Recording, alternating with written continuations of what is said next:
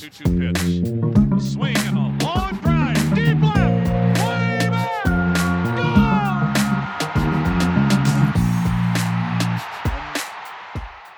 Hey, everybody, welcome to another Baseball America Prospects podcast. I'm Kyle Glaser, joined today by Josh Norris to talk the Cubs system. Josh, the Cubs are in kind of the prime of their uh, franchise's uh, recent history, I guess you could say. Uh, made the playoffs four straight years, went to three straight NLCSs, and of course that 2016 World Series title. Uh, it's been a fabulous run, a lot of it fueled by homegrown successes, particularly uh, on the offensive side. As we know, when you become successful, all of a sudden those, you know, top 10 picks, the Cubs had five straight of them, start becoming back of the first round picks. And we've seen international rules change a little bit, so a lot of the money the Cubs were able to spend internationally, they can't anymore.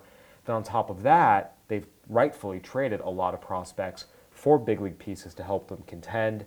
As such, the Cubs were one of the baseball's best farm systems a few years ago. Now they're closer to the bottom. Just as you did your reporting for the Cubs chapter in the Prospect Handbook, just take us through the state of the system right now. The word I'd use is transitional. Um, it's not as bad as I thought it was going to be. I mean, I went in thinking it was probably going to be 29th or 30th overall, and it's not that. But a lot of the guys who were expected to take step fo- steps forward did not, uh, or at worst, took steps backward. Um, but some of the guys that you might not have expected to jump up did. So instead of a guy like Jose Albertos kind of jumping on the map, uh, he got what can uh, kind of be described as the yips. I mean, I don't know if it's formally the yips or if anything is really formally the yips. Uh, but you know, however, he had an obscene number of walks in a small amount of innings. I can't remember the exact numbers off the top of my head, but it wasn't good. Uh, he went back from South Bend to Eugene, and it didn't get much better there. And it didn't sound like it got much better uh, in the uh, at the complex during uh, instructs and, and, settings like that. On the other side of the coin, uh, you did have lefty Brailyn Marquez, who jumped. You know, he's a, he's a left-hander who's you know up to 97 with a pretty good breaking ball, a pretty good changeup, and he was really good this year and jumped into. I think I put him third in the system. Um, so that was a guy I did not expect to rank so highly. Then again, you know, I uh, I came into this this Cub system pretty fresh. You know, uh, it had been done in previous years by John Manuel, who is now with the Twins scouting department. Uh, so I kind of went from square one and uh, put some of my ranking philosophies in it, um, and there it might have looked differently had John done it. Um, I think um, I think I, I, kind of erred toward upside rather than some of the guys who you might see next year, but I don't think are necessarily going to make a huge impact. You mentioned certain guys taking steps forward. Brailyn Marquez was one. Uh, the other thing that stood out to me just looking at the top 10 list, there are a lot of guys who were 2017, 2018 picks. It's been a lot of refreshing. Uh, Nico Hoerner, their first rounder this yeah, year, of course, I, tops the system. But even you go down into Cole Roederer and Brennen Davis, two second rounders this year, Paul Richan and uh, Cory Abbott uh, as well. A lot of a lot of recent picks are in this top 10. Right, and I wouldn't you know say Roederer or Davis or Hoerner took steps forward simply because they weren't there last year. They, they took their first steps.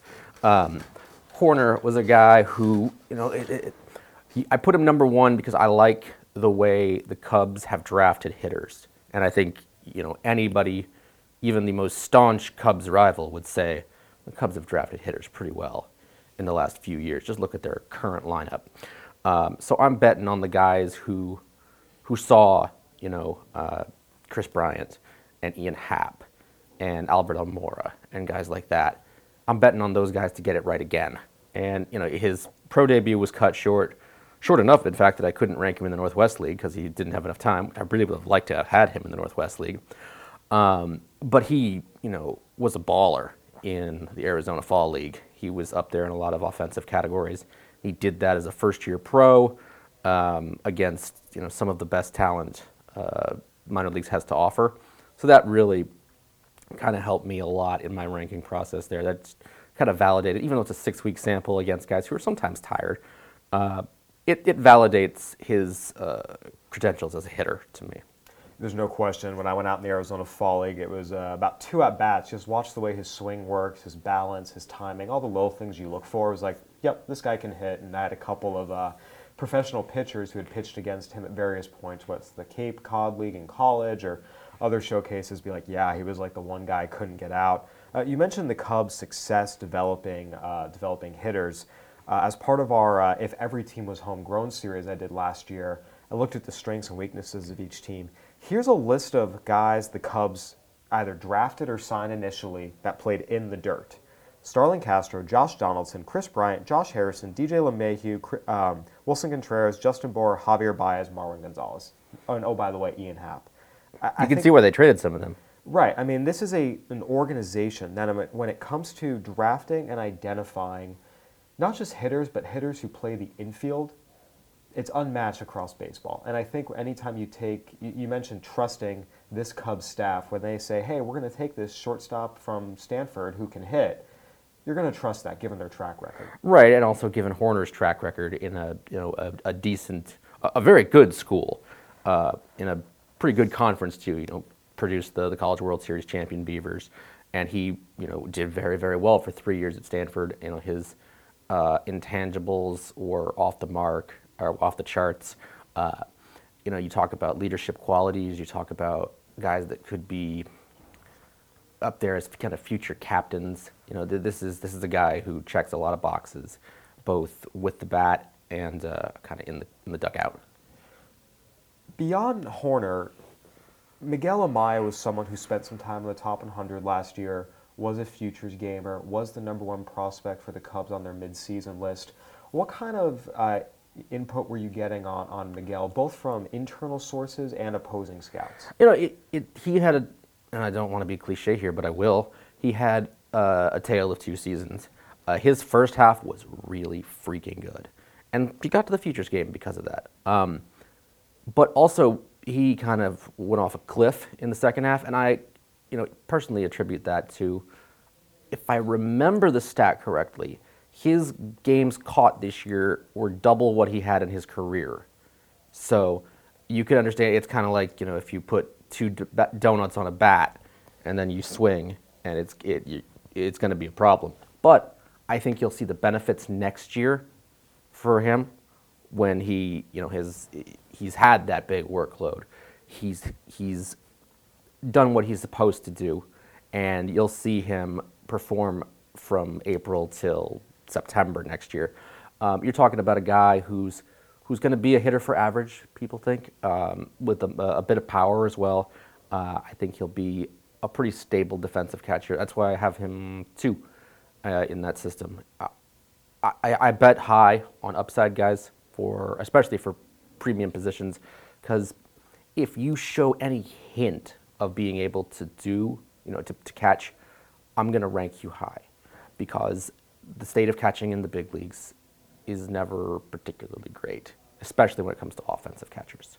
So even though a lot of those guys do flame out if you show me at an early age and he is at an early age that you can do that then i'm going to put you high and i did The Cubs have not had a problem drafting guys who can hit and play in the dirt, as we've discussed.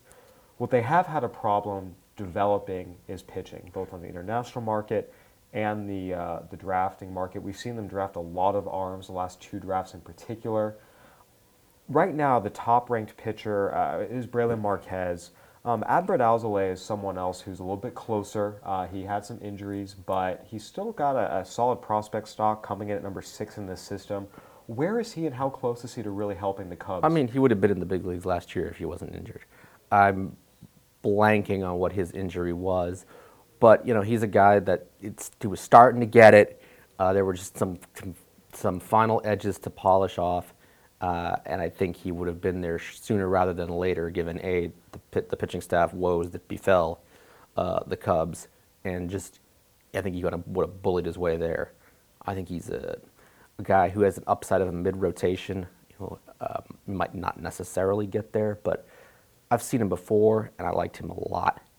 Um, so we'll, we'll see this year. I'm sure he's going to go back to AAA Iowa to get that whatever polish he needed to add. Um, and then we'll see uh, if he can be one of the better homegrown pitchers for the Cubs in a while. He's 23 years old. Uh, it was only eight starts in Iowa last year, 39 two thirds. What are the odds he ends up in the bullpen given his stuff? What, what was that kind of? Uh, you know, I mean, I, that wasn't really talked about uh, just yet. You, I think you have to fail first as, as a starter in before you. his stuff. His, there, the arsenal's there There- to start. Yes, yes. Last year, Aramis Ademan was the number one prospect in this system. This year, he remains in the top 10, but he had a pretty tough year with Myrtle Beach in the High Class A Carolina League. What was the general feedback you were getting on him in the season he had? They jumped him too quickly. He he didn't have uh, a whole lot of time. I don't if I don't if I recall correctly, at South Bend, and he was one of the he might have been the youngest player in the Midwest League to start. No, he wasn't because the Padres had 19, 17 year olds. Um, but he was one of the younger guys to start. He was one of the younger guys to start the year in the Carolina League. The Padres are in the Midwest League. Um, in the so- California League for High A. yeah, but I was thinking of, of Fort Wayne. Yeah. In any case, he was one of the younger guys in the Carolina League to start the year, and he just got overwhelmed. I mean, I think his prospect stock has uh, dimmed a little bit as it was reflected by the ranking. Uh, you didn't see a whole lot of impact with the bat. You saw a smaller guy. Saw an okay defender, but you know it was universally it was kind of like, this is your number one prospect that's not what you want. And uh, I I think he'll probably go back to Myrtle Beach this year, see if he can't build off of this year, kind of use this as a as a, a chip on your shoulder sort of sort of scenario, and rebound a little bit against familiar competition. So I, I, I don't want to close the book on a you know 20 year old, but and which is why I kept him you know either you know around the top tier of this system. So and I, I don't I'm not super worried about Aramis Ademan. I, I I think the talent is still there, but you may the ceiling may have dropped a little bit. Yeah, you mentioned him not having a ton of time. He played only 29 games at South Bend with the Midwest League last year, and then they jumped him to Myrtle Beach. And I saw him a couple times here this year. the joke was whenever I showed up, he actually hit for me. Um, but you know, the comparison that jumped to my mind, and you mentioned just being physically overwhelmed. There were times I felt like I was watching like what a average eighth grader would look like playing var- high school varsity football. Like there were some skills there, but the physical development was just so far below where his, you know, where the guys he was playing. He was getting crushed, and you know, even saw it. You know, saw it at the plate, getting overwhelmed sometimes. You saw it in the field. Uh, I remember a couple times you know, just watching him try and make the throw from deep in the hole, like the strength isn't there yet. You know, I saw, you know, a young kid who actually handled, you know, the strike zone okay. I did see him make some hard contact to all fields. Like I saw the skills there and I get it. But again, it was just like, for me, it was like, again, I, I just go back to watching someone who's not physically ready to be playing against people, you know, not twice his size, but so significantly larger, stronger, more physically mature that the skills get overshadowed. And that was just my, my thought watching him is again, I felt like I was watching a, you know, a talented middle schooler, but still middle schooler facing, you know, playing high, you know, top end high school varsity football. It's just going to get physically overwhelmed. It's pretty rare that anybody faces anybody literally twice their size. Even uh, Jose That de true. Altuve to Aaron Judge That is isn't true. twice their size. But- that would but- be even more But, monstrous. but, I, but uh, at the end of the day, I, I, you're right. I, I did see the skills. I did see the tools. He just very clearly was not ready, either experience-wise or physically. Let, we, I, we skipped over Roederer and and Davis, who are two guys I'm very very excited about in this system. We'll talk about uh, this uh, regime's ability to identify bats. Um, I don't want to excite Cubs fans too much, but the name Andrew Benintendi was thrown out inside and outside the org w- when discussing Cole Roederer. I got that too, doing uh, draft calls on him. So, you know, there's something to dream on. He had a darn good debut in the AZL. Um, Davis, uh, they internally they believe he has some of the best power potential in the organization. Uh, it didn't show up necessarily in the stat line, but the swing and the strength are there, and there's a little bit of there's athleticism as well because he was a, uh basketball player, I believe, in high school as well. Defensive Player of the Year for uh, his high school district or what what have you. But we're also neglecting the most impressive part of Brennen Davis's life. which is the fact that this man has two alpacas, and they are named Marco and Polo. So, you know, I, I, I almost ranked him number one, but not really on, on that fact alone. But that's just a baller move for an 18 year old. You know what? It made made the draft report card a lot more fun. Yeah, yeah, I, I, uh, I, I heard that and it's like, there's no way that that's not getting in the draft report card because that, that's got to go on your card under intangibles. You know, raises alpacas as an 18 year old. Come on. You know, Roederer and Davis are, are two very different guys. Uh, is listed at six foot one seventy five. That's probably a little bit of a generous listing. Whereas you know he's left-handed hitter, left-handed hitter. Whereas Davis is 6'4", 175 right-handed hitter. More that you know, raw, pure, you know, you know, guy that that's going to take some time. Where Roederer's seen a little more advanced skills. When you compare and contrast these guys, you ultimately ranked Roederer higher, even though Davis was drafted higher. What kind of went into you know? I mean, the scouts came back and just loved Cole Roederer, just loved him. I could have put him at two if I were being really aggressive. Uh, Davis is just a little, he's got a little more ways to go. There's, it might be a higher ceiling, but there's a longer way to go to get to that ceiling. Just because of, you know, it's a guy who didn't necessarily focus all his attention on baseball. I mean, you can look at it the way in a couple ways. Either he didn't focus attention all on baseball, or he increased his athleticism by by you know diversifying his sport portfolio, as it were. Um, he did. He's, he's. I would be very excited to see one or both of these guys in South Bend next year. Although I'd have to, go far to go see them in South Bend. For Cubs fans, uh, you know, you talked about upside of, of both of these guys. You know, Hoerner is going to move fast. He is the number one prospect in the system. For you, is his upside equivalent to these guys, or are these guys higher upside farther away? higher upside farther away. Um, I think Hoerner is going to be that guy who, I mean, if he hits his ceiling, he's kind of your rock in the middle of an infield.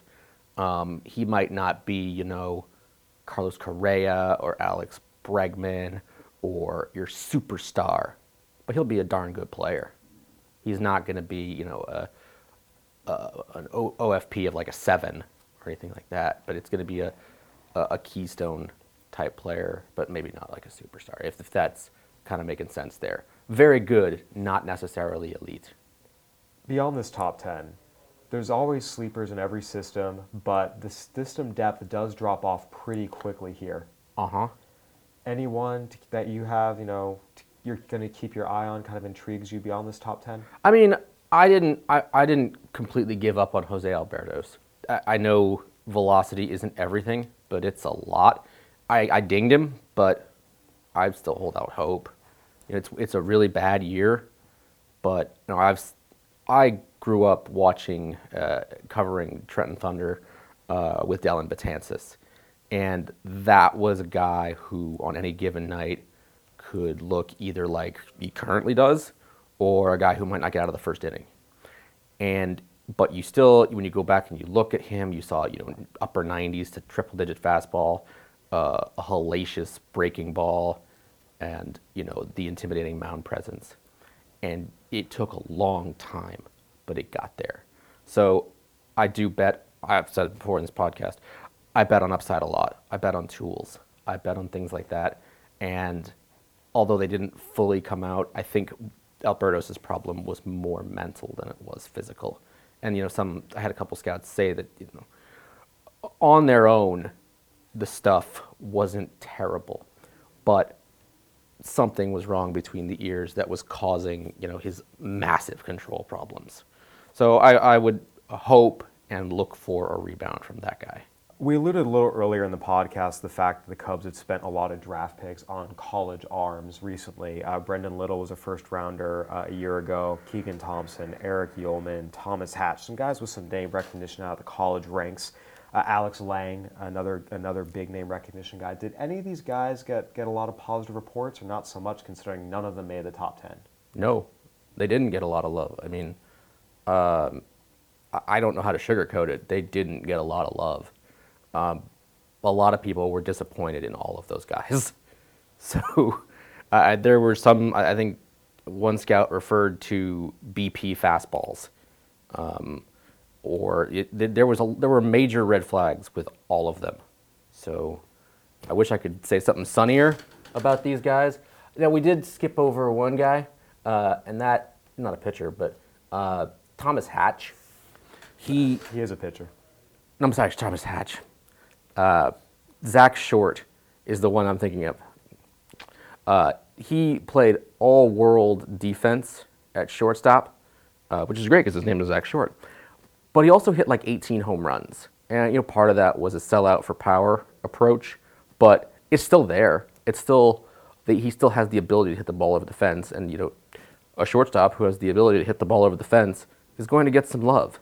And uh, he had his, um, his fans in the Southern, uh, yeah, the Southern League.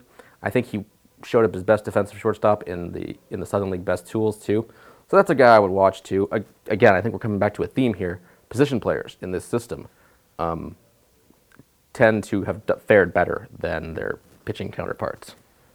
It's obviously something that'll need to be reversed here for the Cubs to uh, start extending this window as some of their, their free agent pitchers they sign start to age out, the Jon Lesters of the world. But uh, their position player core is still really young. We've seen them swing some trades for some pitchers. We've seen them obviously hand out some big contracts. So they have the uh, the ability to go get some arms, but it's obviously a lot easier if you can uh, home grow uh, home grow a few of them. A lot easier and a lot cheaper too. Very, very much so. Josh, before we wrap up, uh, just any final thoughts on, on the Cubs, both the system and the big league team as a whole? Um, the system, I think, and I think this is not breaking any ground here, but with really good, solid first seasons from Roederer and Davis, and maybe a continued success from Brailyn Marquez, they could, you know, jump. I won't say significantly, but they could jump up the rankings uh, next year.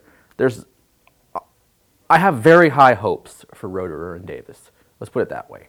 I, I think those guys could be very, very, very good. Absolutely. We will definitely keep an eye on them as they make their way out to full season ball with South Bend this year. Josh, thank you so much for, uh, for your input. For Josh Norris, I'm Kyle Glaser. Thanks for listening, everybody.